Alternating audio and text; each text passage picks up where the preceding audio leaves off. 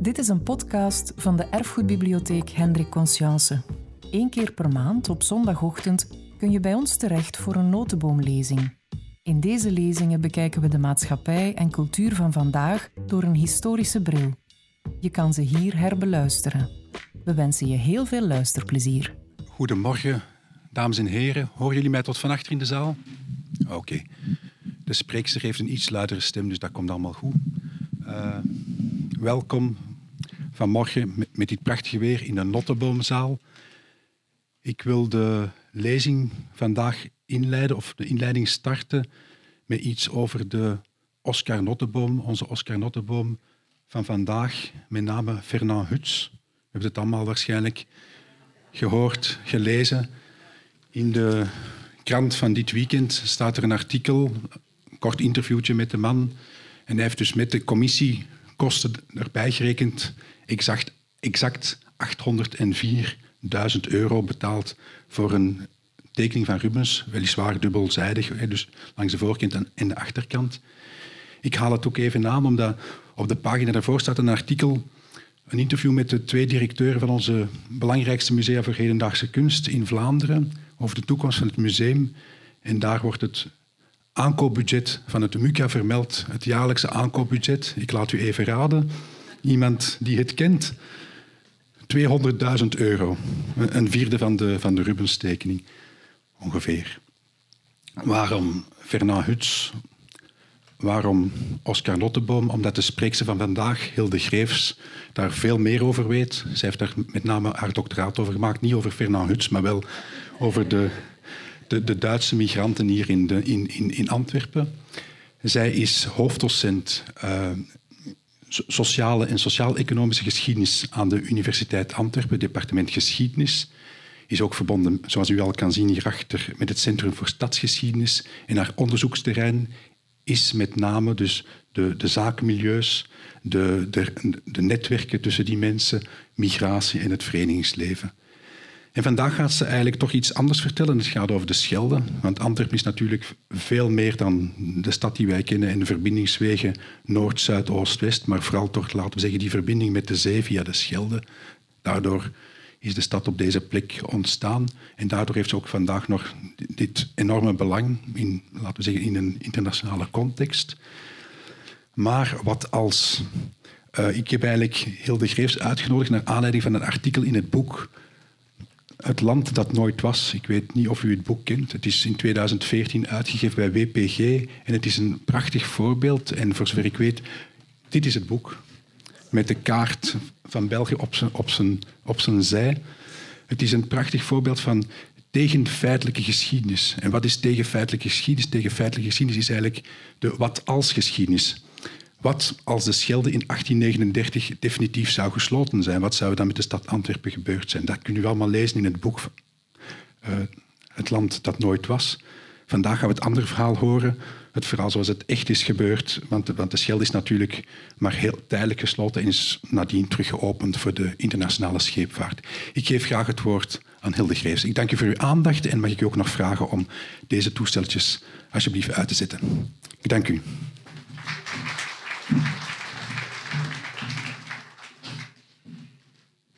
Goedemorgen allemaal. Eveneens welkom op deze zonnige zondagochtenddag.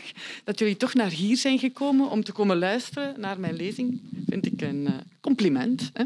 Ehm, als, het, als ik te luid spreek, want ik heb in principe een luide stem en ik kan verluiden naar gelang ik aan het spreken ben. Hè. Dus geef dan een seintje. Hè. Um, dus zodat het voor iedereen aangenaam is om naar mij te luisteren.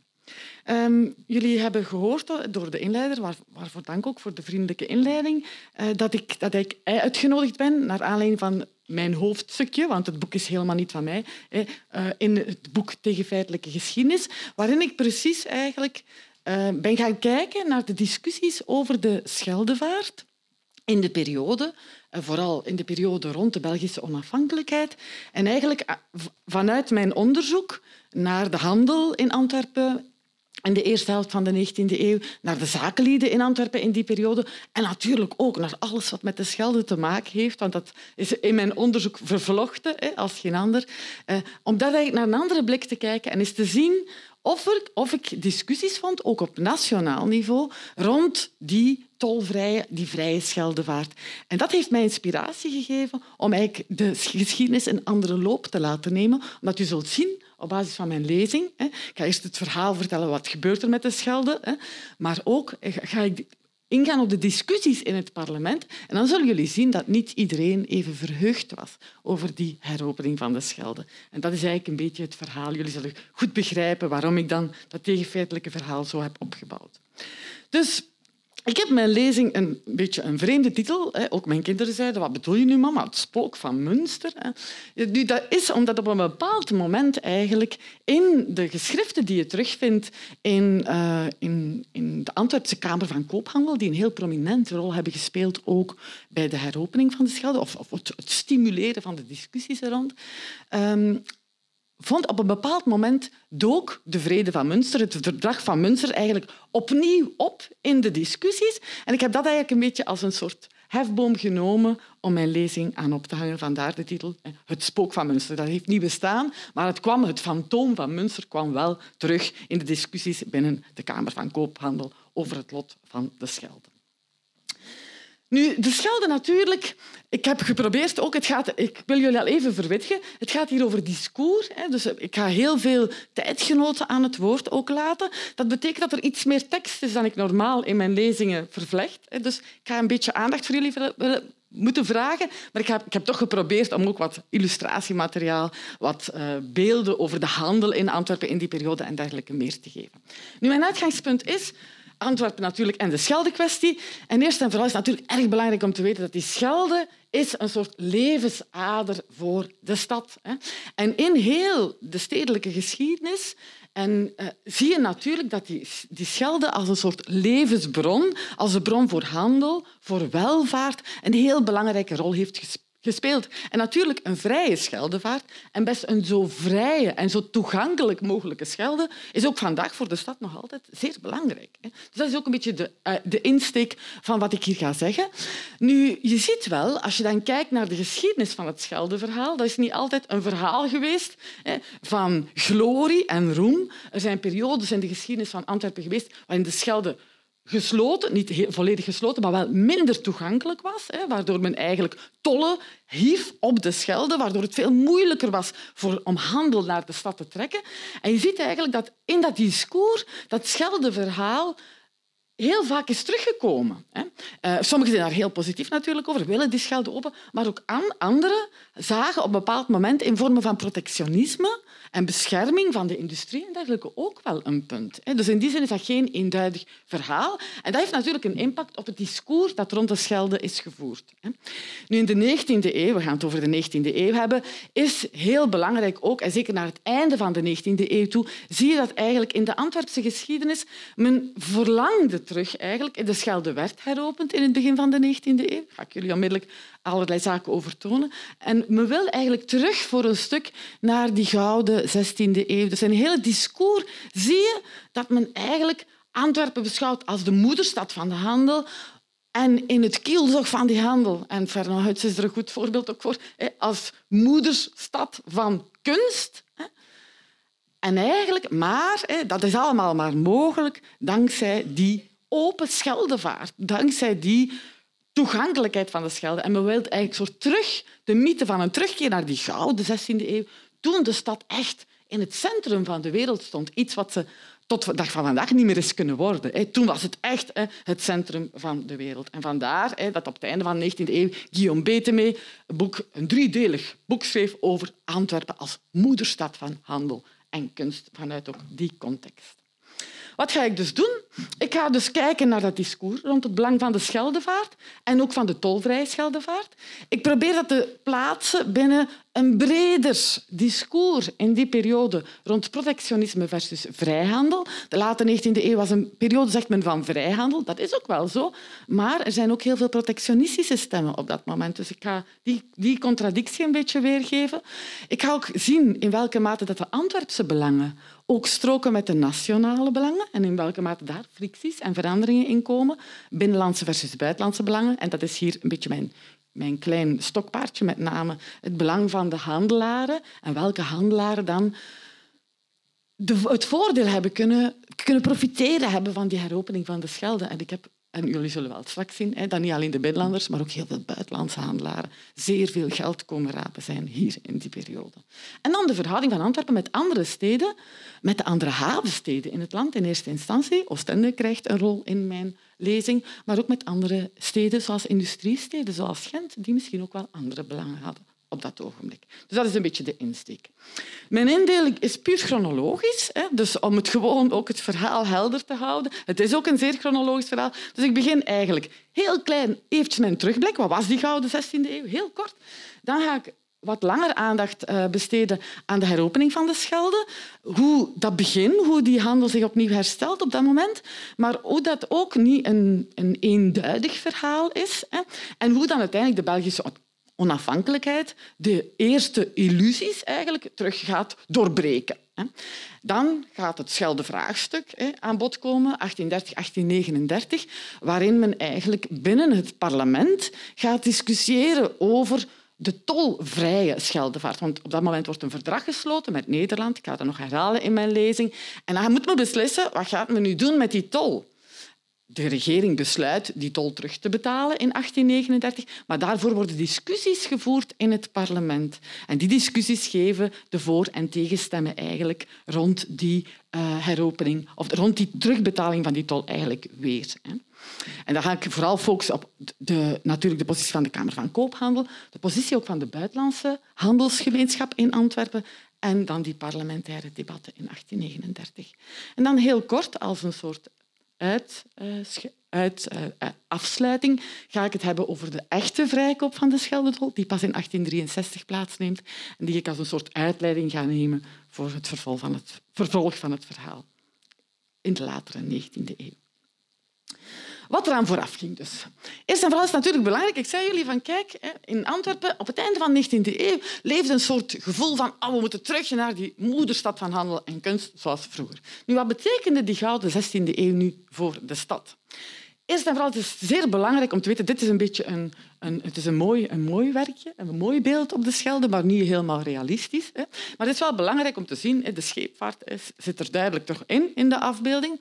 En die gouden 16e eeuw was ook in eerste instantie gebaseerd op handel en diensten.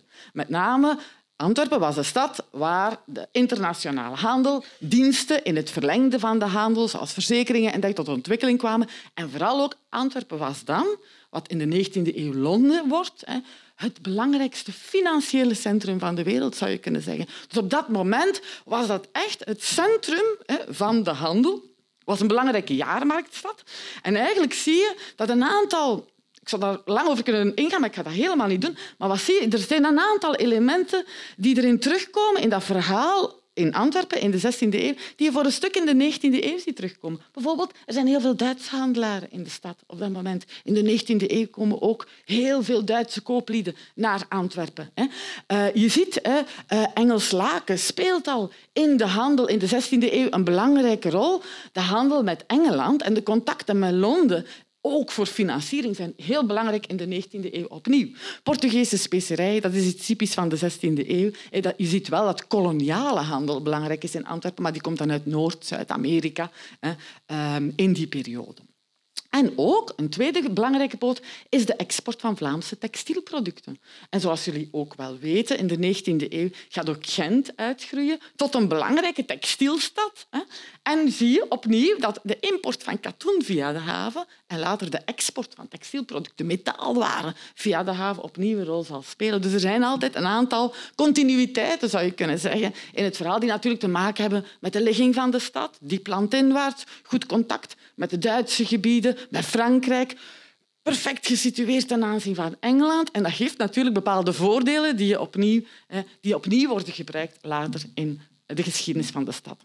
Nu, het is ook goed om te beseffen dat economisch succes van een stad, de handel die aantrekt, heeft ook vaak een enorm effect één, op de demografische ontwikkeling, de bloei van de stad. En je ziet eigenlijk dat in de 19e eeuw die bevolking, eh, eh, in de 16e eeuw, die bevolking echt verdubbelt. Van 47.000 rond 1496 op het einde van de 15e eeuw naar 100.000 rond 1568.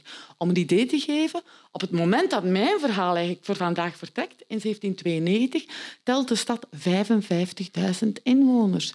Dus die Schelde is op dat moment gesloten en de bevolking is helemaal in elkaar gezakt.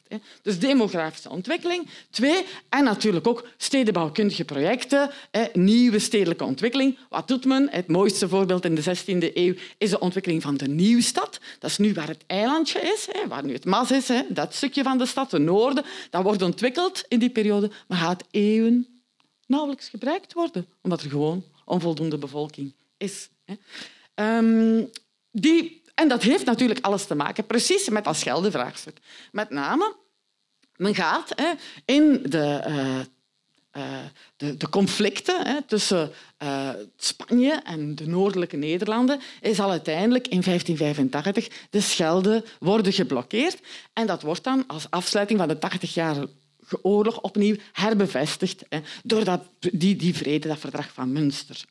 Wat gebeurt er dan eigenlijk? In Antwerpen, dat wil, niet zeggen dat er geen schepen naar Antwerpen meer kunnen komen, maar die moeten, uh, die, de, de, ladingen moeten overgeladen worden in kleinere schepen. Meestal gebeurt dat via Vlissingen, Vlissingen en die komen dan naar de stad toe. Natuurlijk, dat betekent... Eh, en dan moet er nog tol betaald worden ook. Dat betekent natuurlijk ongelooflijk veel tijdsverlies. Dat betekent ook dat de handel op de Schelde veel duurder is geworden. En men noemt dat transactiekosten verhogende maatregelen eigenlijk in de economische geschiedenis eigenlijk nu, waarbij natuurlijk het duurder wordt om handel te drijven in handel. Rechtstreekse maritieme handel is eigenlijk niet meer mogelijk. Je moet via noordelijke Nederlanden voor een stuk passeren. En dat gaat natuurlijk betekenen dat er eigenlijk een retoriek ontstaat, ook in de stad, in handelskringen in de stad, rond die vrije verbinding met de zee. En het belang daarvan voor de stad. Dus de bevolking gaandeweg gaat halveren. We komen op 55.000 rond 1796. Je ziet wel dat Antwerpen een soort mooie nazomer beleeft. Eh, Jean Bates heeft daar zijn doctoraat over gemaakt op het einde van de 16e, eerst helft van de 17e eeuw. En waarbij je ziet dat eigenlijk Antwerpen nog wel participeert, want er is heel veel kapitaal vergaard natuurlijk in die bloeiperiode. Ze participeren nog wel in de, in, in, uh, in handelstransacties, maar eigenlijk zijn er geen actieve maritieme stromen meer. En je ziet eigenlijk ook dat Antwerpen vooral een regionaal distributiecentrum wordt van voedingswaren. Dus hier zie je nog een mooie nazomer die in de loop van de 18e eeuw eigenlijk gaat uh, voorbij gaan, waarbij eigenlijk voor een stuk hè, in de tweede helft van de 18e eeuw Antwerpen meer en meer door de politiek ook van de Oostenrijkse vorsten. Die zeggen van ja, kijk, die gaan heel veel investeren in de aanleg van steenwegen, transit- en transportmogelijkheden. Die gaan ook octrooien geven, waardoor bepaalde fabrieken worden ondersteund. Die gaan uh, export proberen te stimuleren, dus doen heel veel. Maar qua handel gaan ze vooral kijken naar de as Oostende, Gent, Brussel, Leuven, Luik.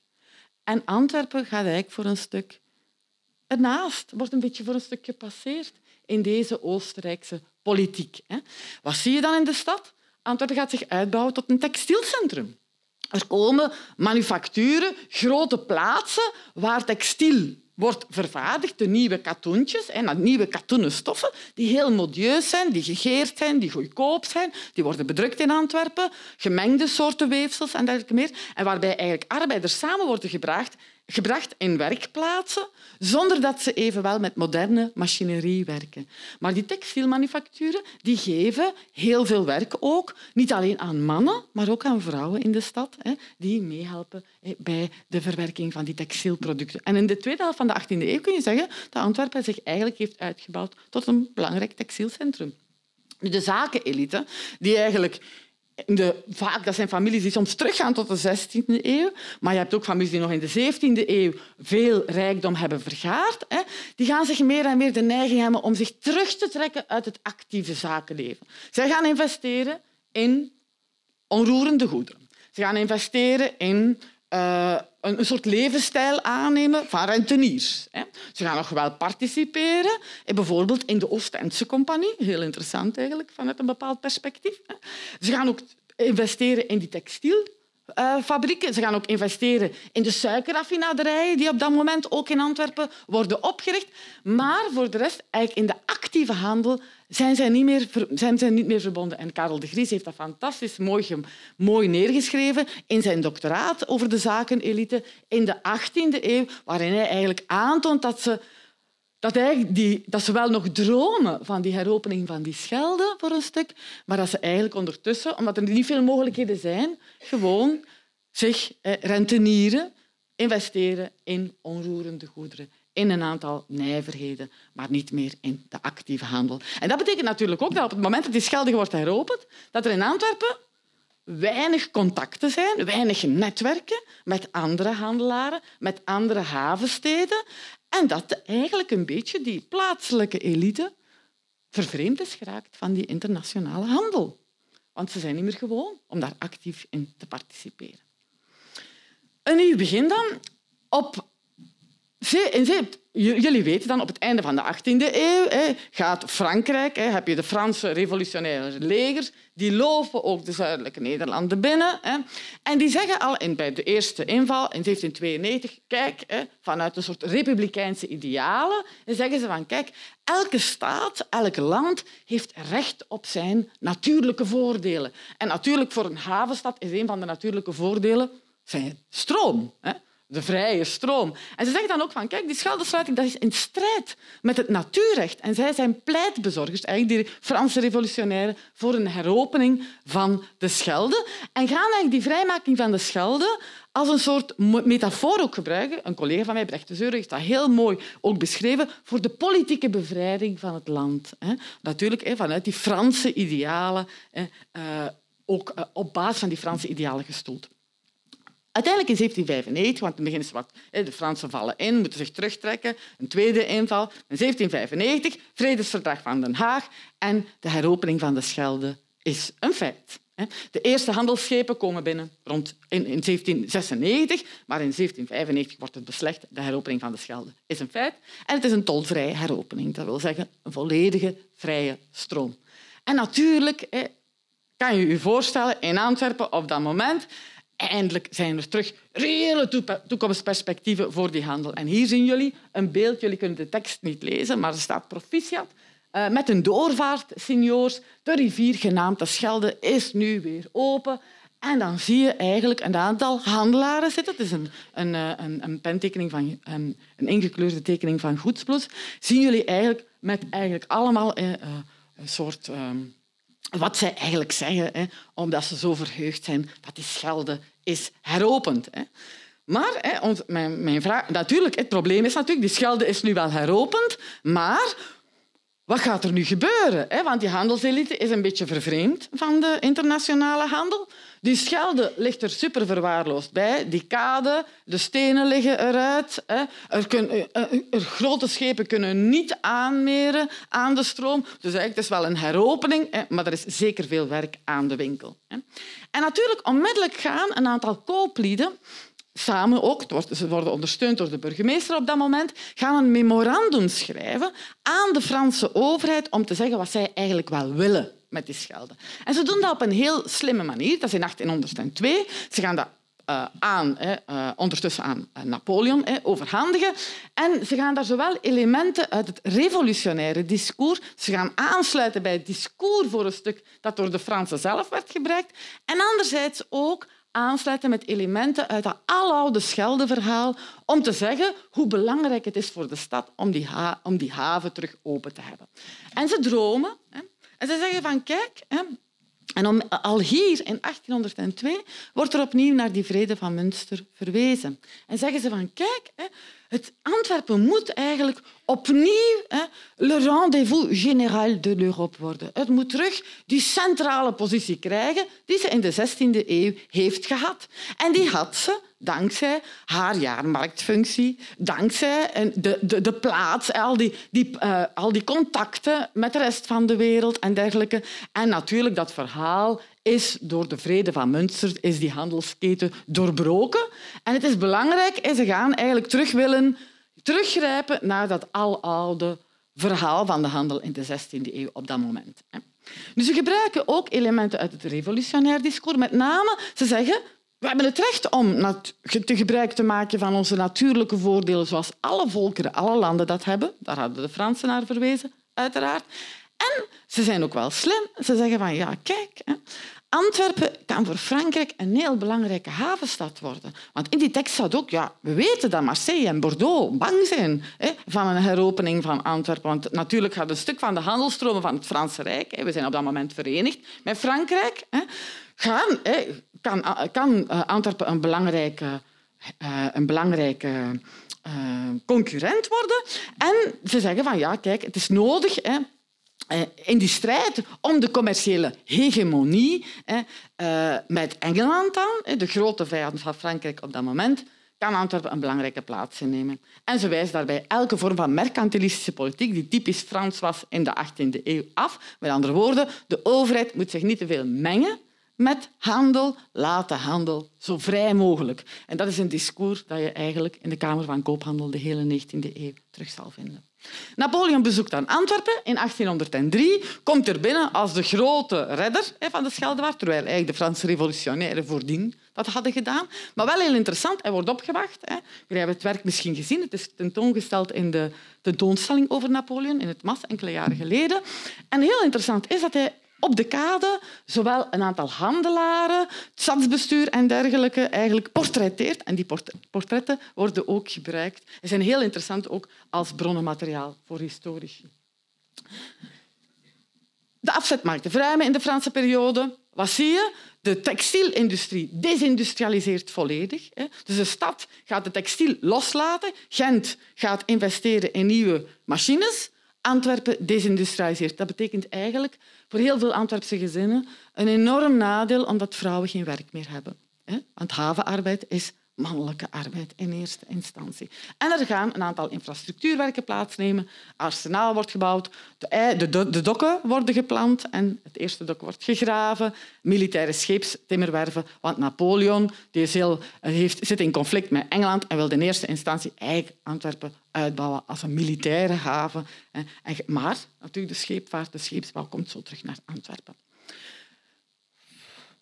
Tot wat leidt dat? Er komen handelaren, handelshuizen uit het buitenland naar die denken, tja, dat is interessant, een goedkope stad, goed gelegen stad, die uh, heropgebouwd wordt en die komen naar Antwerpen. Bijvoorbeeld hier zien jullie twee van de heren hè, uh, die een heel belangrijke rol hebben gespeeld in de Antwerpse handel in die eerste periode. David Parrish komt eigenlijk van Schotland, is, heeft een, een belangrijke handelsfamilie in Hamburg, vestigt zich in Antwerpen en gaat uiteindelijk naar Amerika in 1813 ongeveer, geloof ik.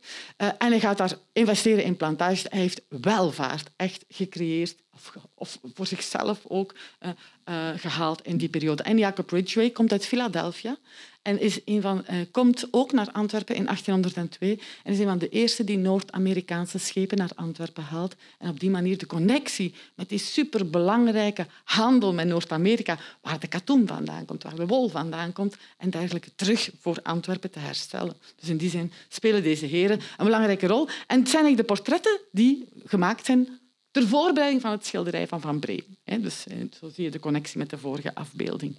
De Kamer van Koophandel wordt opgericht. En die Kamer van Koophandel die wordt echt de pleitbezorger voor de handel. Er zitten weinig nijveraars in die Kamer van Koophandel. Er zitten geen kleinhandelaars en winkeliers. Het is de plaats van de negocianten, de grote internationale handelaren die in Antwerpen zijn. En in die Kamer van Koophandel zitten zeker van bij aanvang ook een belangrijke groep buitenlandse handelaren en handelshuizen.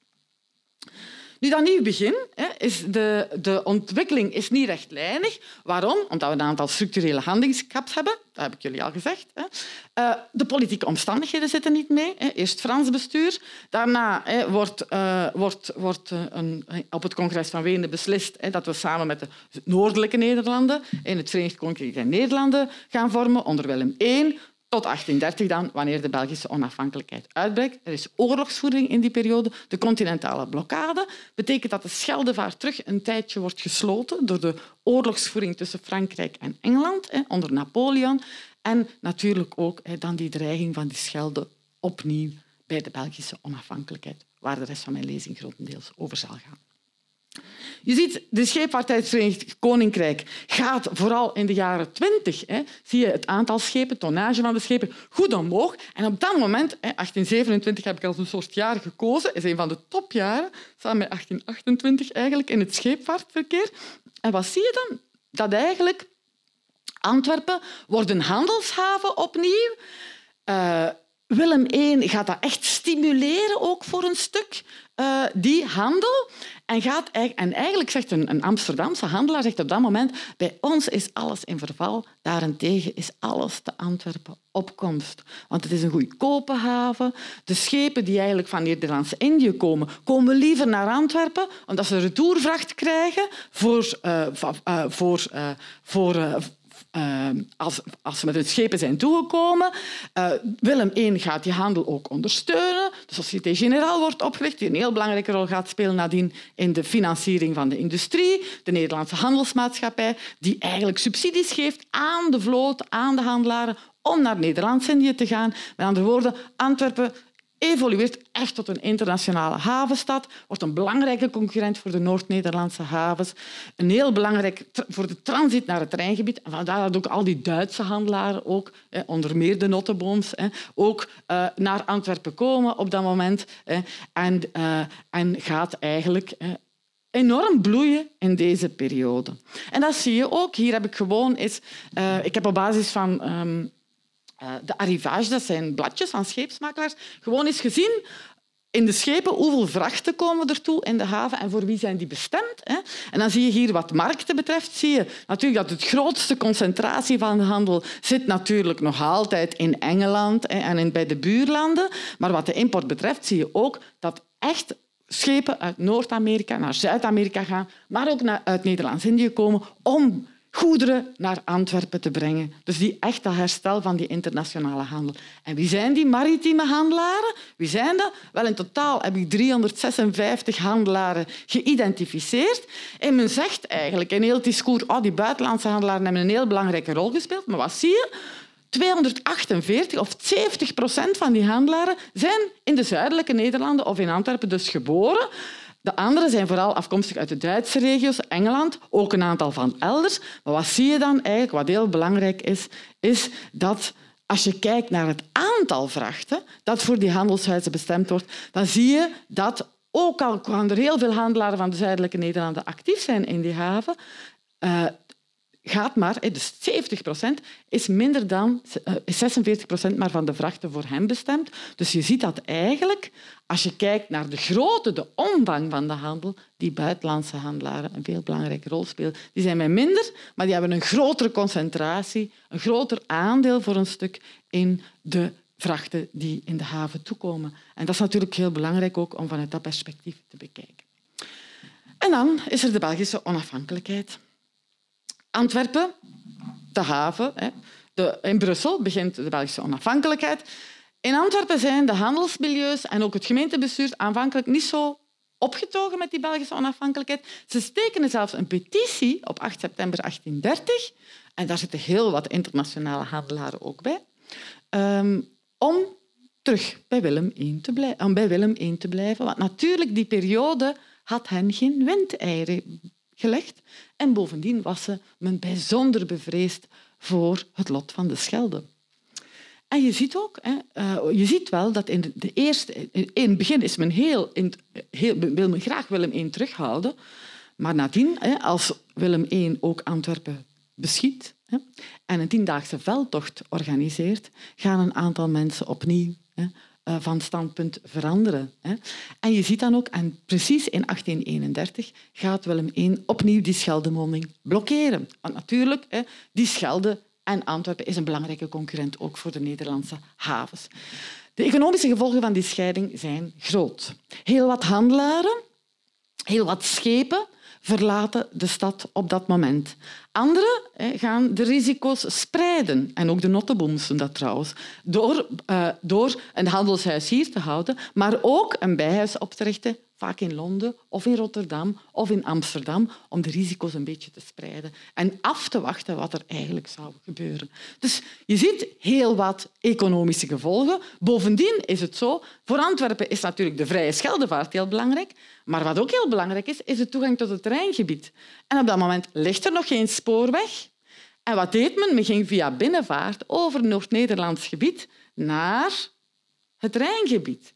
En dat werd afgesloten of zeer sterk bemoeilijkt voor de handelaren in Antwerpen. En dat betekent natuurlijk eveneens een mokerslag voor die internationale handel.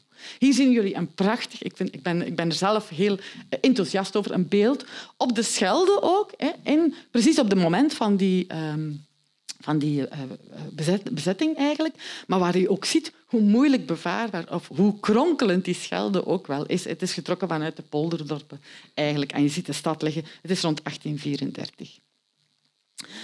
Om een idee ook te geven, heel kort, want ik mag niet uh, ver over tijd gaan. Hier zien jullie ook een kaart van Antwerpen in 1835. Je moet dat nog voorstellen, dat was op dat moment nog een kleine stad. Hè. Je had nog op de plaats waar de lei zijn, op dat moment, op de, op de, uh, nu hè, had je de forten rond Antwerpen. De dokken, de, het, Willems en Bonaparte ook, lagen nog binnen, binnen de fortengordel. Hè. Het is pas in de jaren zestig dat die wordt doorbroken. Maar om een idee te geven, en daar ligt het Zuidkasteel, hè, waar nu de wijk het Zuid is. Dus het is echt nog een kleine stad hè, die wel succesvol is geweest in die Hollandse periode.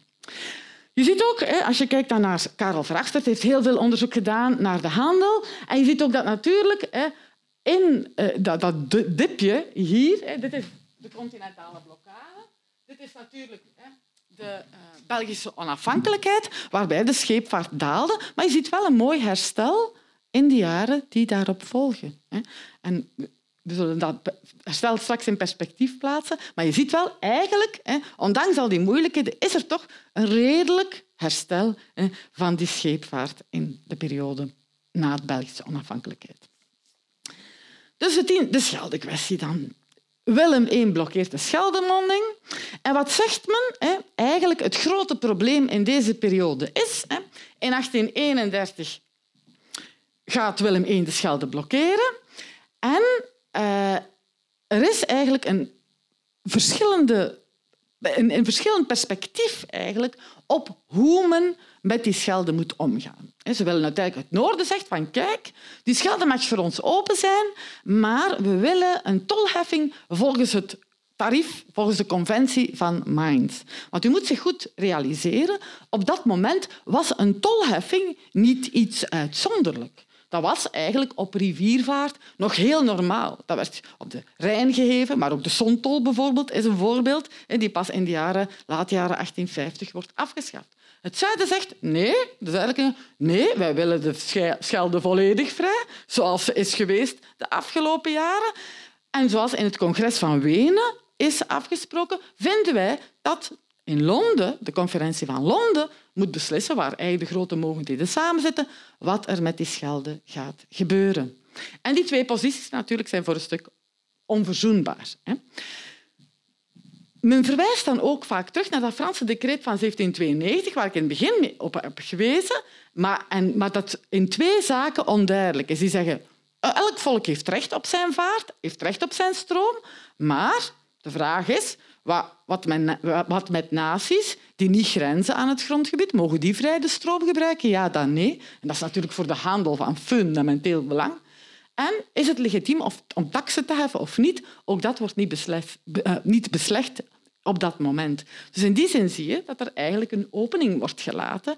Iets dat eigenlijk conform de tijdsgeest bijna normaal is. Uiteindelijk wordt dan het verdrag van 24 artikelen onderhandeld in Londen. En krijgt Nederland van de internationale mogelijkheden het recht om tol te heffen op de Schelde. Op de, omdat natuurlijk in de Scheldemonding voor een stuk op Noord-Nederlands gebied ligt. En Willem I weigert het verdrag te ondertekenen. En dat spelletje duurt tot in 1839. Dus er is eigenlijk superveel onduidelijkheid op dat moment. De Kamer van Koophandel van Antwerpen die vindt natuurlijk dat geen pretje. Want ze zien de handelaren, de handelshuizen, de schepen de stad verlaten. En ze gaan, op het moment dat dan eindelijk koning Leopold I als koning, als vorst van België wordt erkend, gaan ze een aantal verzoekschriften aan hem sturen om te zeggen wat voor hen die schelde is en wat zij eigenlijk uh, wat de handel, handelsverdragen, de Scheldevaart en ook het loodswezen. Want de Noord-Nederlanders willen volledige controle op het loodswezen. En dat is natuurlijk niet aangenaam. Dat kost veel en dat betekent ook tijdsverlies. Als er altijd controles moeten zijn. Um, en ze gaan in vier memoranda de pas ver verkozen vorst, de pas aangestelde vorst, proberen hun ideeën over de handel te geven. En natuurlijk, opnieuw sluiten zij aan bij die liberale interpretatie. Zij willen een vrije Scheldevaart zonder enige belemmering, dus zonder ook tolheffing. Ze zeggen ook, ze wijzen terug op de periode waarin het zo goed ging met antwoorden. En ze zeggen er zijn drie oorzaken van de rijkdom in de jaren twintig. De handel op Java, op Nederlands-Indië, de vrije vaart op de Rijn en het feit dat die twee landen natuurlijk een soort gemeenschappelijk belang dienden dat er nu met de scheiding niet meer is. Uiteindelijk gaan ze dan een memorandum ook schrijven over de vrije Scheldevaart. En men ziet ook op dat moment, op het moment dat die geschreven wordt, is het heel duidelijk dat de onderhandelingen in het slop zitten. En ze zeggen van ja, kijk, we moeten op alle mogelijke manieren proberen tot een oplossing te komen tussen België en Nederland. Deux peuples qui, par leur position, pourraient compromettre la paix de l'Europe si on ne donnait à chacune d'elles toutes les garanties propres à la conservation et au développement de leur intérêt matériel. Het is dus met andere woorden nodig, zelfs voor de vrede in Europa, om die twee landen de mogelijkheden te geven van hun economisch potentieel te genieten. En je ziet ook, op dat moment wordt het discours van de Kamer ook al veel heftiger.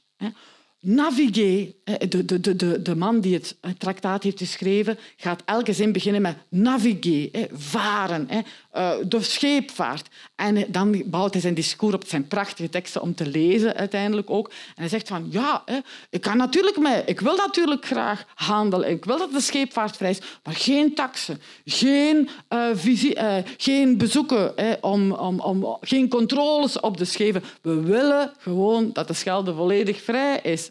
En die is essentieel voor protéger sa navigation, natuurlijk voor de vaart op de rivier, maar ook pour le bien-être de notre pays. Want natuurlijk, ze schrijven een brief aan de koning. En ze moeten natuurlijk ook het nationaal belang voor, van de haven voor, uh, van Antwerpen voor uh, het land beklemtonen. Ondertussen blijkt dat er in Nederland, in de noordelijke Nederlanden, wordt nagedacht. Een nota is uitgelekt, waardoor de tol- en loodsrechten exclusief zouden bepaald worden door Nederland en België eigenlijk niks in de pap zou te brokken hebben. En dan wordt men in de Kamer van Koophandel pas echt furieus. En dan laait het spook van Münster opnieuw op. Hoe kan het nu, zeggen ze? Eigenlijk zeggen ze nu van kijk, onze soevereiniteit, onze maritieme soevereiniteit, wordt hier opgeëist door de noordelijke Nederlanden. Net zoals in het verdrag van Münster het geval was, waar de, la Belgique a été offerte en holocauste à la jalousie commerciale. Ze zeggen die havens, eh, Amsterdam en Rotterdam, zijn gewoon jaloers van onze haven. En die jaloezie die zorgt ervoor dat, wij, eh, dat, eh, dat men eigenlijk onze scheldestroom terug wil belasten. En dat is natuurlijk, hier verwijst de Kamer heel duidelijk naar het verleden. Ze verwijzen naar de vrede van Münster. Maar ze zijn ook vooral beducht natuurlijk om de toekomst. Want in, bij de Noordzeehavens zijn natuurlijk Amsterdam, Rotterdam, Antwerpen Oostende Zeebrugge, zou je ook kunnen zeggen, natuurlijke concurrenten van elkaar. Die zitten gewoon in diezelfde Noordzee. En die kunnen natuurlijk van elkaar klanten afsnoepen. Dat is ook vandaag nog het geval. En die, economie, die harde economische realiteit speelt natuurlijk in het discours van de Kamer ook een zeer belangrijke rol op dat moment. Dat kunnen jullie wel voorstellen. En ze gaan hier onmiddellijk ook mee opnemen dat die navigatie, die scheepvaart op de Schelde, ook toegankelijk moet zijn voor iedereen. Ook voor andere buitenlandse naties. Want natuurlijk, die buitenlandse handelsgemeenschap één, maar ook die contacten met die andere havensteden zijn van fundamenteel belang voor het overleven van de stad op dat moment. Want anders gaat la ruïne de la marine belge eigenlijk worden uitgelokt. Naast de Kamer van Koophandel heb je nog, en in de Kamer van Koophandel zit al een zeer belangrijke buitenlandse handelsgemeenschap, maar heb je natuurlijk ook contacten nog met andere buitenlandse handelaren in de stad. En Lord Palmerston, dat is iemand die eigenlijk in de conferentie van Londen de onderhandelingen meevoert voor Groot-Brittannië, die heeft heel goede contacten, vooral met de consul in België eh, van de Britten. En ook met een aantal topfinanciers in Engeland, de Rothschilds bijvoorbeeld. Ik had jullie ook uit die brieven kunnen puren, maar daar zou ik helemaal geen tijd voor hebben. Maar die gaat eigenlijk op de hoogte gehouden worden van die onderhandelingen en van de wensen van die, van die handelsgemeenschap via zijn contacten met Britse handelaren en via zijn contacten vooral ook met de Britse consul. Larpin. En Bindhoff heeft een prachtig werk geschreven over eigenlijk waarin vooral die buitenlandse, uh, de, de, het belang van de buitenlandse onderhandelingen Ehm, voor de Scheldevaart eigenlijk worden besproken. Hij heeft minder gekeken naar de interne dynamieken, maar heel sterk op dat Britse verhaal. En je hebt een enorme briefwisseling ook bewaard in Londen in, van de consul precies, die, Lars, die Larpin, die Lord Palmerston onder meer eigenlijk op de hoogte houdt. En die Britse handelaren in Antwerpen die gaan ook heel snel een consul proberen voor een kast te krijgen. En die zeggen van, kijk, natuurlijk moet de vrije scheepvaart in Antwerpen worden gegarandeerd in its most liberal interpretation. Zo vrij mogelijk moet die handel zijn natuurlijk. Want Antwerpen moet beschermd worden tegenover die never-ending conflicts between those two countries. Met andere woorden, altijd die conflicten tussen die noorden en zuiden. En ook zij zeggen van kijk, in die 15 jaren dat eigenlijk Noordelijke en Zuidelijke Nederlanden samen zijn gevoegd, hebben we ook gezien dat er jaloezie was tussen die mogelijkheden en dat eigenlijk op dat vlak mijn ogen ook zeker ook die Zuid-Nederlandse belangen, die Belgische belangen ondertussen, moet, uh, moet vrijwaren.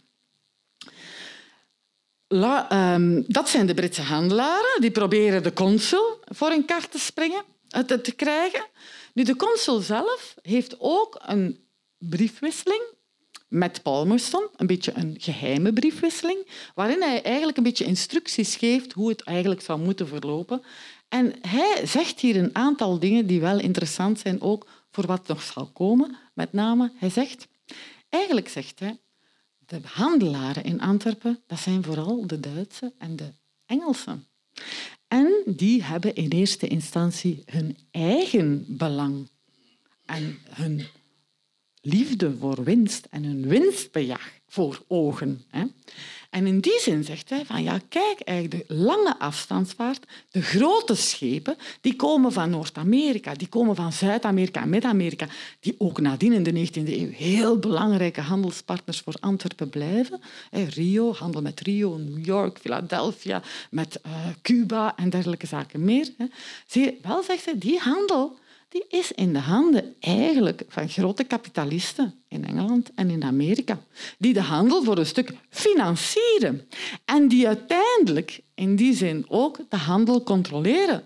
Want eigenlijk die Belgen die zijn eigenlijk niet echt invloedrijk. Die hebben niet zoveel kapitaal geëngageerd in die handel.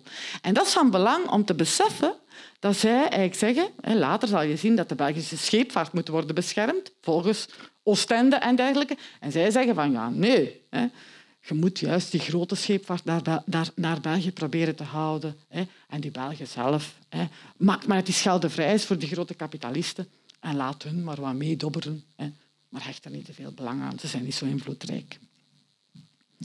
Ondertussen natuurlijk zit men in België niet stil en gaat men op zoek naar oplossingen. En men vindt een aantal oplossingen. Een eerste is, moet men natuurlijk die Rijnhandel herstellen En die gaat men vinden door de introductie van een spoorweglijn, zoals jullie wel weten. En die ervoor zorgt, er wordt uiteindelijk er wordt een lijn, een spoorweglijn aangelegd tussen Antwerpen en Keulen, die in 1843 is voltooid. En dat is een succesverhaal. Want die goederen gaan op 36 uur tussen Antwerpen en Keulen. Ja, voor ons is dat nu traag, maar toen was dat heel snel. Naar Antwerpen komen, terwijl via de Hollandse binnenwateren, daar heb je problemen met vorst in de winter. Dat kost heel veel, dat duurt veel langer. Dus dat is efficiënt, effectief, regelmatig. Dat is een fantastische zaak, waar eigenlijk industriëlen en de handelsgemeenschap in Antwerpen uh, samen met de industriëlen in Gent, Luik, uh, uh, hebben samengezeten en samen hebben voor geijverd. En dat komt er. Hè. De Belgische industrie kent een sterke opgang in deze periode. Gaat zich herstellen na de crisis bij de Belgische onafhankelijkheid. En dat betekent ook dat wij gegeerde producten hebben. En dat betekent ook natuurlijk stimulans voor de handel. En dan natuurlijk het belangrijkste voor Antwerpen is die definitieve oplossing voor de Scheldevaart. En dat gaat er uiteindelijk komen op 19 april 1839, wanneer Willem I beslist om toch de vredesovereenkomsten te tekenen. En dat betekent grote territoriale afstand voor België. Dat betekent een tolheffing ook op de Schelde. En daar gaat het dan in mijn verhaal nog verder over. Dus ondertekening van het verdrag. Er wordt een tol gehoffen op de Schelde van 1,50 gulden. En dat is afhankelijk van of men naar de Schelde voer of van de Schelde teruggaat. Het is ook zo dat men beslist tot een gemeenschappelijk toezicht op de diensten op de Schelde. Loodsen, bakens aan de Schelde en dergelijke meer. Dus men heeft niet gedaan gekregen dat de Schelde tolvrij is. Men heeft ook niet gedaan gekregen dat alleen de zuidelijke Nederlanden de bebaking en dergelijke op de Schelde gaan voorzien. Dus er is een soort publiek toezicht. Het is ook niet naar de noordelijke Nederlanden gegaan. En dan gaat de Kamer van Koophandel opnieuw de publieke opinie proberen te bespelen om de scheldetol die ze nu moeten betalen en die de internationale onderhandelaars hebben besproken, omdat het gewoon op dat moment op veel rivieren en stromen gold. Dat was eigenlijk niet zo uitzonderlijk. Maar die gaan zeggen van, kom aan, we moeten die, de regering overhalen, de publieke opinie warm maken om die scheldetol terug te betalen aan de schippers. Zodanig dat de handelsgemeenschap, de handelaren zelf, daar geen last meer van hebben. En dan zie je een aantal debatten in het parlement tussen 13 en 19 mei over die vredesovereenkomst met Willem I, die ondertussen is getekend, maar vooral dan om het wetsontwerp dat voorzag in de volledige terugbetaling van de tol. Dat wordt in het parlement besproken tussen 13 mei en 19 mei 1839. En in de historiografie wordt algemeen aangenomen, en dat is ook zo, dat er de liberale tendens overheerst op dat moment en iedereen akkoord is om die tol terug te betalen. Maar als je naar de parlementaire debatten gaat kijken, zie je dat er wel wat anders aan de hand was en dat er ook wel tegenstemmen waren. En die wil ik nu nog even belichten als voorlaatste stukje van mijn lezing. In eerste instantie zie je dat er in het parlement een aantal stemmen zijn die voor protectionisme pleiten. En protectionisme op dat moment dat moet je als twee zaken zien. Eén, bescherming van de Belgische industrie. Want natuurlijk, Engeland is de grote industriële mogelijkheid, biedt goedkope producten en wil daartegen kunnen concurreren. Een tweede element is de scheepvaart. Want na de Belgische onafhankelijkheid is, zijn heel wat schepen eigenlijk het land verlaten. En men zegt van ja, kijk, we moeten die scheepvaart terug herstellen om ook de economie, de handel opnieuw te kunnen vrijwaren in het land. En een aantal van die mensen zijn voorstanders van een systeem van differentiële rechten. Dat wil zeggen dat men eigenlijk zegt van kijk, afhankelijk van de vlag van het schip, en dat is ook iets dat op dat moment enorm gebruikelijk is, moet je meer of minder tol betalen. En zij stellen dan vooral voor natuurlijk, als het op een Belgisch schip gaat, dan moeten die moeten minder tol betalen. En die buitenlandse schepen die ertoe komen, die moeten maar wat meer betalen. Dat zijn grotere schepen, die kunnen dat beter dragen. Die grote kapitalisten, hè, waar Larpan over sprak, hè, dat, uh, dat, zijn zij. Hè. En sommigen zeggen dan ook, hè, François Donny, een katholiek uit Oostende, die zegt van, ja, we moeten een onderscheid maken tussen de lange afstandsvaart en de kustvaart. De kustvaart, dat is vaart waar vooral Belgische schippers mee bezig zijn. Die zorgen vooral voor onze Belgische industrie. Die zijn kleiner en voor hen gaat een tollheffing proportioneel veel zwaarder wegen dan voor grote schepen die op lange afstand varen. Op dat moment zijn de schepen zeilschepen nog. Dus natuurlijk moet je een groot schip hebben als je op lange afstand vaart. En die, uh, die zijn veel groter, die maken veel meer winsten, die mogen wat meer tol betalen. Die, die schouders kunnen dat dragen. Dus waarom zouden zij dat niet betalen? En hij is natuurlijk van Oostende en hij denkt, ah, dan kunnen die kleine schippers van bij ons kiezen misschien ook wel Oostende. En op die manier uh, is er toch een beetje bescherming van de eigen vloot. Charles Dognon, een katholiek uit Doornik, zegt ook, ja, zegt hij, hier is de man, hè, hij zegt, ja, zegt hij, eigenlijk zijn er twee werelden in de handel. Er is, zegt hij, de wereld van le haut commerce, de la commission avec l'étranger.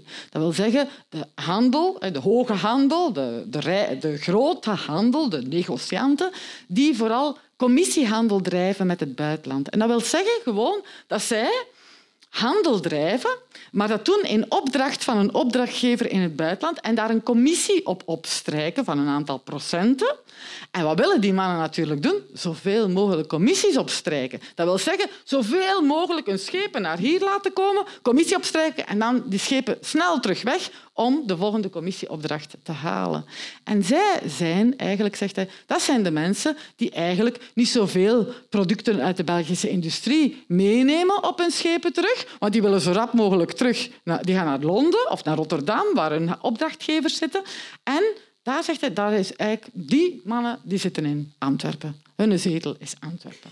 En dan heb je, zegt hij, de andere groep, met name die een echt Belgisch belang dienen. Met name die vooral willen dat de producten van de Belgische industrie uitgewisseld worden met andere landen hè, en die dat ook liefst doen met hun eigen schepen.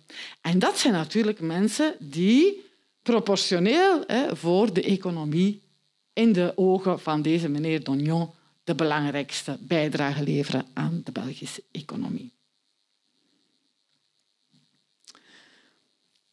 Dat idee van die twee heren, Donny en Dognon, is niet zo nieuw. Want al in 1834 had Léon de Four de Foure een wetsvoorstel ingediend waarbij hij had gezegd dat het nodig was om tussenpersonen in de maritieme handel uit te schakelen. Met name precies die commissiehandelaartjes. Het zijn geen handelaartjes, maar die commissiehandelaren die voor een stuk natuurlijk op een commissie werkten. En als men natuurlijk zelf vertegenwoordigers van de Belgische industrie zou hebben in belangrijke plaatsen in het buitenland, die zouden veel meer de belangen behartigen van de Belgische industrie. En hij vond ook dat de invoerkosten op de Belgische schepen moesten worden teruggeschroefd. Dus de Belgische schepen moesten lagere invoerrechten betalen dan de buitenlandse, stelde hij. Nu, op dat moment, in 1834, is daar niet zoveel van in huis gekomen, want de Kamer van Koophandel van Antwerpen was toen ook zeer boos. Hè? Want zij zeiden van nee, wij gaan niet mee in dit verhaal. En er is wel ondersteuning gekomen voor de Belgische scheepvaart op dat moment. Met name dat we probeerden de scheepsbouw opnieuw te herstellen hè, om die teleurgang na 1830 eigenlijk uh, uh, terug te voorzien. Hè. En je ziet ook dat er heel wat mensen meegaan in dat discours. En die zegt bijvoorbeeld, een andere zegt, ja, de suiker- en de koffie-import in Antwerpen, twee derde geloof ik van de koffie-import komt via Rotterdam, een derde van de suikerimport komt via Londen en niet rechtstreeks. Dat is eigenlijk niet zinvol hè, voor onze handel. Hè. Maar natuurlijk zijn er ook tegenstemmen, vooral van het liberale hoek, die zeggen van ja, en dan is heel het parlement in de lach geschoten. Dat staat dan tussen haakjes hè, bij de verslagen, waar hij zegt van monsieur, eh, voici le système des partisans des droits différentiels. Si la conférence avait dit l'ESCO est fermé, les navires belges seuls auront la liberté de naviguer sur ce fleuve, la Belgique se trouverait par cette disposition dans une situation industrielle et commerciale la plus prospère qu'elle puisse désirer. Als je weet natuurlijk dat er nauwelijks Belgische schepen zijn en dat die producten natuurlijk niet allemaal op die paar Belgische schepen kunnen gevoerd worden, zegt hij, ja, wat zijn we dan met onze open en vrije Scheldevaart? En heel het parlement, of veel mensen in het parlement, schoten mee in de lach. De Belgische vloot, dat was het zorgenkindje dus. En daar zie je in de parlementaire debatten ook vaak verwijzingen naar. Want die vloot was van 112 naar 54 eenheden, 54 eenheden gedaald. En men probeerde wel, de Voeren was daar een van de mannen achter, om die Belgische vloot te subsidiëren, door de scheepsbouw te subsidiëren. En op die manier, door de tol te tollen wat de anders te organiseren voor de Belgen en op die manier die vloot te stimuleren. En men zegt dan ook, uh, Jean-Baptiste van Kutsem, een liberaal, want niet, het is niet altijd een, een scheiding liberale-katholieken, hij zegt van, kijk, eigenlijk zegt hij, die vrije scheldvaart, dat is niet de oorzaak van het succes in de jaren twintig van Antwerpen. Nee, dat was Batavia.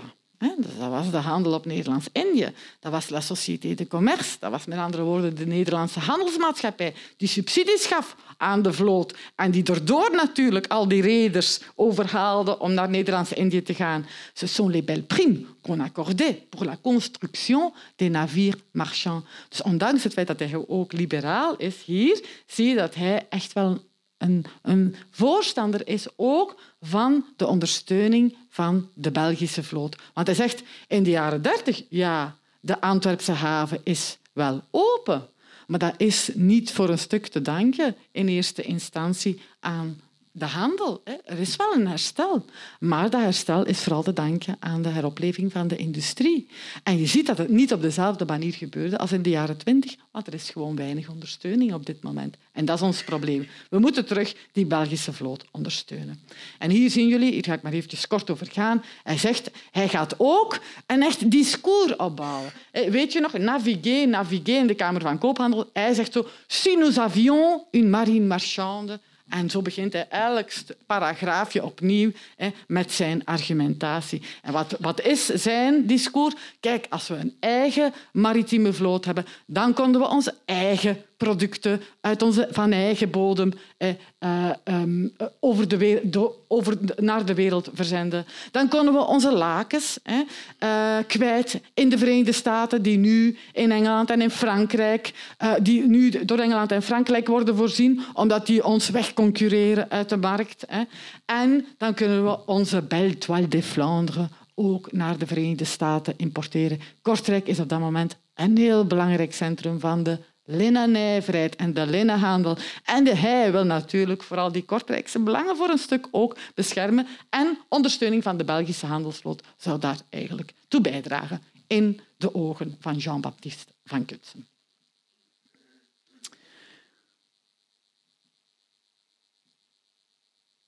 De regering wordt in bepaalde van die debatten daarbij zelfs beschuldigd van partijdigheid. Met name en dat is een rare term, een bimaritieme natie met een vraagteken. Want natuurlijk, wat is dat, een bimaritieme, natie? Is in principe een natie waarbij eigenlijk twee havens, hè, voor een stuk, we hebben dat eigenlijk alleen maar meegemaakt op het moment dat de Schelde gescheiden is, waarbij er twee, de, de stroom eigenlijk ligt tussen twee havens. En eigenlijk in die zin verschillende belangen worden gediend. Hè. Maar hè, in het discours van Oostende, van de Oostendse vertegenwoordigers, zou je kunnen zeggen we zouden een soort bimaritieme natie binnen hetzelfde grondgebied kunnen maken, waarbij Antwerpen een natie is, een havenstad is, en waarbij Oostende, Zeebrugge vandaag, dat een belangrijke concurrent is ook voor Antwerpen, een andere belangrijke havenstad is. Vandaar de term bimaritiem. Nu, men zegt op dat moment, zeggen sommige uh, uh, uh, parlementsleden van kijk, die regering die verdedigt altijd maar de Antwerpse belangen. En die kijkt niet naar de belangen van de industriesteden en naar, en naar de belangen van andere havensteden, zoals Oostende. En zo ene merkt op, ja, Antwerpen heeft toch wel een speciaal voorrecht met die terugbetaling van die tol. Hè. Meer dan andere havensteden. En anderen gaan nog verder en zeggen de Noordzeekusthavens zijn gewoon benadeeld door deze plannen van de regering. En opnieuw, François Donny uit Oostende komt hier aan bod. Ik heb jullie al verteld dat hij een onderscheid wilde maken tussen lange afstandsvaart en kustvaart. Hè. Want hij zegt ook, kijk, zegt hij dan, hij gaat verder in zijn redenering in dat debat en hij zegt van, kijk, als de kleinere schepen als er een tol gehoffen wordt in Antwerpen, dan gaan de kleinere schepen de neiging hebben om naar Oostende, de as Oostende-Nieuwpoort, Brugge te gebruiken, om de tol te vermijden. Ja, dus eigenlijk is dat een voordeel voor Oostende dan. Waarom zouden wij dan meebetalen aan een tol die eigenlijk indruist tegen ons eigen commerciële belangen? Want Antwerpen kan al de lange afstandsvaart nemen. Door, door, uh, als er vrede komt met Nederland, kan ze terughandel drijven met Nederland laat die kleine, laat die kleine schepen, die kleine kustvaart, toch aan ons. Hè. En daarom zegt hij van ja, ik vind eigenlijk dat wij niet mee moeten betalen aan een tol, mee terugbetalen aan een tol, want de staat zal ze terugbetalen, dus iedereen doet zijn duitje in het zak, die eigenlijk tegen onze eigen belangen indruist. Het standpunt van Oostende. Hoe komt dat natuurlijk? Dat standpunt van Oostende dat is ook helemaal te verklaren vanuit hun verleden en vanuit hun nostalgie voor een stuk. Ook net zoals in Antwerpen die vrije Scheldevaart dat deel uitmaakte van het discours over de stad. Want zij blikken terug naar de gloriejaren van Oostende, op het moment dat de haven van Antwerpen gesloten was. En wanneer door het transit- en transportbeleid van de Oostenrijkse vorsten juist de haven van Oostende sterk werd gestimuleerd. En de haven van Oostende had eigenlijk een tijdelijk statuut als vrijhaven ten tijde van de Amerikaanse onafhankelijkheidsoorlog. En een vrijhaven, dat betekent geen tollen. En dan op dat moment beleeft eigenlijk Oostende, beleefde Oostende zijn glorieuze jaren. En in die zin zegt men in het parlement op dat moment, je hebt de keuze. Ofwel stimuleerde Antwerpen, ofwel stimuleerde de Noordzeehavens. En de regering moet op dit moment een keuze maken zeggen me. En in mijn tegenfeitelijk verhaal heb ik dan laten gebeuren dat een andere keuze wordt gemaakt en de tol niet wordt teruggehoffen. En wat er dan gebeurt met die relatie tussen Oostende en Antwerpen. Dat was mijn tegenfeitelijk verhaal. De Schelde dan van lokaal of nationaal belang. Want in de, een grote pleitbezorger voor die liberale gedachte en voor uh, het standpunt dat Antwerpen de, de havenstad van nationaal belang was, voor heel het land belangrijk was, was François Verdusen. Die ook in de Kamer van Koophandel secretaris was en die ook de pen heeft gevoerd bij verschillende van die traktaten van de Kamer. Zijn grote tegenstander was ook voor een stuk, was Donny van Oostende, maar ook Leon de Voere, waar ik al even naar verwezen heb, en die uiteindelijk heel laat in de parlementaire debatten pas het woord gaat voeren. Maar niet onbelangrijk. Dus in de retoriek van de Kamer van Koophandel van Antwerpen en François Verduze is natuurlijk de Antwerpse haven de, betekent, is belangrijk voor de welvaart van het hele land, hè, niet alleen van de stad Antwerpen. En sommigen, ze krijgen natuurlijk ondersteuning in het parlement, want ik heb vooral de tegenstemmen laten horen nu, vanuit heel wat groepen. Uiteindelijk haalt die fractie het in het parlement. Hè. En Charles Lietz maakt een interessante vergelijking en zegt eigenlijk Antwerpen-Gent, zegt hij, de textielstad, de havenstad, dat is een beetje zoals het koppel Manchester-Liverpool. Liverpool, de haven die de katoen aanvoert en de katoen terug uh, de afgewerkte producten exporteert. Manchester, de plaats waar die katoen verwerkt wordt. Hè. En zij, Gent-Antwerpen, dat is eigenlijk een soort... Die hebben elkaar nodig, zeggen ze. Hè. Dus je moet hè, zowel hè, uh, Antwerpen... Uh, um, de, de, de, de vrijmaking van de Schelde is ook van belang voor de industriestaten. Maar, ze zegt Leon de Voeren, de katholiek die al een aantal jaren geleden een premie gezorgd heeft voor ondersteuning van de Belgische scheepvaart, zegt je moet van Antwerpen nu ook geen vrijstaat maken. En van, van de Schelde geen, geen Antwerpse stroom. Want wij willen UNESCO nationaal. De, de stroom die moet er zijn voor elk land, voor het hele land. En niet alleen het belang van Antwerpen moet daarmee gediend worden. Want wij willen een fleuve nationaal die heel het land bevoorrecht. Want Hamburg, hij, vergelijkt, hij maakt een vergelijking met een andere belangrijke havenstad, Hamburg, die heeft niet, geen belangrijke industrie in de onmiddellijke omgeving. En dat heeft Antwerpen wel. En daar moeten wij ook rekening mee houden als we beslissingen nemen over die tolheffing. Uiteindelijk besluit men in 1839, de minister van Financiën zegt als je nu kijkt, zegt hij, ondanks het discours in de historiografie, waarbij eigenlijk duidelijk lijkt alsof Antwerpen altijd in België allemaal voorstander is van die heropening, ah, nee, van die, tol, van die terugbetaling van die tol, zegt, hij, zegt die, die minister, la chambre nous paraissait très divisée. Het is heel verdeeld, de meningen in de Kamer. Uiteindelijk haalt de liberale fractie het volledig en wordt de tolheffing terugbetaald aan alle schepen, ongeacht de vlag die ze voeren. Maar eigenlijk zijn er in het debat drie stemmen. Er is een liberale visie, die een volledige terugbetaling eist, en er is een protectionistische visie, waarbij men zegt aan geen enkel schip, uh, aan, aan, alle buitenlandse schepen, alleen aan de Belgische schepen, moet worden terugbetaald. Alle buitenlandse schepen moeten, krijgen geen terugbetaling, moeten de kosten maar zelf ophoesten. En nog een fractie, die heb ik minder belacht, uh, belicht hier, hè, waarbij men zegt van ja, die Hollanders die hebben ons wel die tol uh, opgedrongen, aan hun willen we die tolheffing niet terugbetalen. Hè, want dat is nu toch wel... En dat is ook een fractie natuurlijk in het parlement, waar ik nu van min eigenlijk geen aandacht aan heb besteed.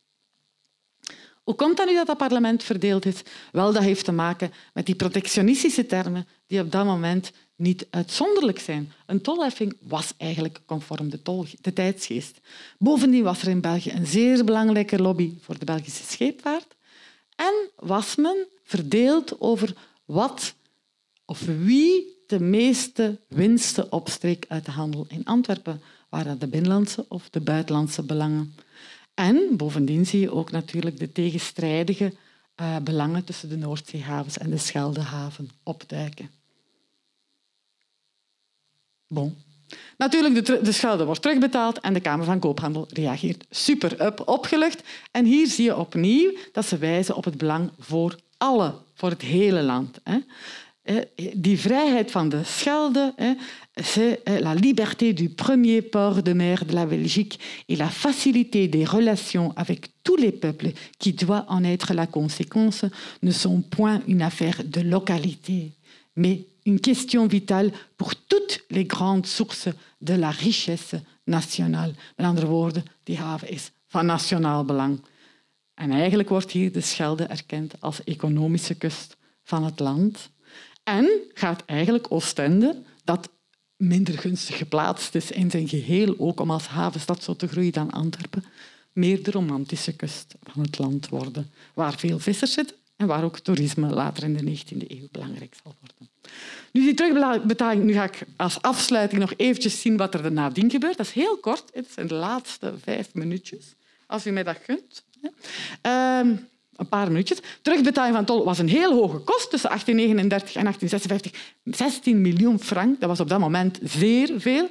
En je ziet ook dat er regelmatig in het parlement de stemmen opheffen waarbij ze zeggen van zeggen, dat is wel een kostelijke affaire. En eh, zeker als er andere kwesties, zoals bijvoorbeeld ondersteuning van de Belgische scheepvaart aan bod kwamen, dat opnieuw die tegenstellingen tussen de industriële, de havenbelangen en tussen de havensteden aan bod komen. Maar uiteindelijk in 1863 wordt die Scheldetol dan helemaal afgekocht, wordt terugbetaald aan de noordelijke Nederlanden. En op dat moment, dat is eigenlijk heel super speciaal, zie je eigenlijk dat de gemoederen niet raken verhit. En terwijl in de jaren 30 dat wel het geval was, want eigenlijk de tol had de handel niet geschaad. De politieke relaties tussen uh, de, stad en Antwerpen, de stad Antwerpen en Brussel geraakten onderkoeld sinds 1857. En dat had te maken met de Fortegordel rond Antwerpen, waarbij men eigenlijk van Antwerpen het laatste Le Réduit National, het laatste toevluchtsoord wilde op het moment dat er oorlog zou zijn. En dat was eigenlijk, daardoor zijn Antwerpen, had het Antwerpse stadsbestuur echt conflicten met het nationale bestuur in Brussel. En je ziet dan ook dat ondanks het historisch belang van die vrijkoop van die scheldetol, er eigenlijk weinig debatten waren in de Kamer van Koophandel of het gemeenteraad bij de voorbereiding ervan. Maar de festiviteiten waren wel groot, uiteraard, voor die vrijkoop van die scheldtol. En dat heeft natuurlijk ook te maken, op dat moment was er een liberaler klimaat en zie dat overal de meeste tolheffing werd afgeschaft. En die tol, uiteindelijk gaat de stad natuurlijk van kosten en de staat ook van een vorm van dienstbaarheid verlichten, zegt de Kamer van Koophandel, qui n'était plus de notre siècle, et contre lequel protestait la dignité nationale. Voilà. En hier zie je dan nog een paar beelden.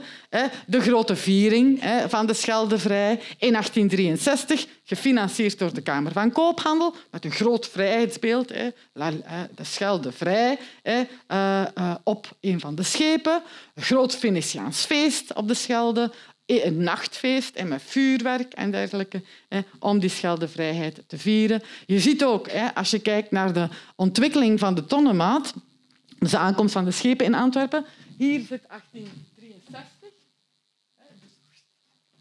Dus jullie zien, als jullie kijken, 1863 als, uh, als grens, hè, hier, dan zien jullie dat nadien de pijlsnelle ophang van de haven nog veel groter is dan in die eerste periode waar ik het eigenlijk hierover gehad heb. En dat discours rond de Schelde blijft bestaan. In 1883 wordt Schelde vrij, het standbeeld op het zuid opgericht. De hele stad wordt opengetrokken in 1863 en nadien wordt ook de haven helemaal opengetrokken in de jaren 1870, 1880. En als je kijkt naar de havenontwikkeling, om een idee te geven, in de periode waarin, waarover het bij ons ging, zat de haven tot hier ongeveer. En al dit is erbij gekomen in de 19e en vooral ook in de 20e eeuw. Voilà. Dus het discours rond de tolvrije Scheldevaart wijzigde. En je ziet dat er eigenlijk heel wat tegengestelde visies waren. Dus soms is geschiedenis complexer dan op het eerste gezicht lijkt. En dat had te maken met protectionisme en vrijhandel, aard van de handel in de havenstad, de positie in het land en de concurrentiepositie ook met andere steden. Dank u wel voor uw aandacht.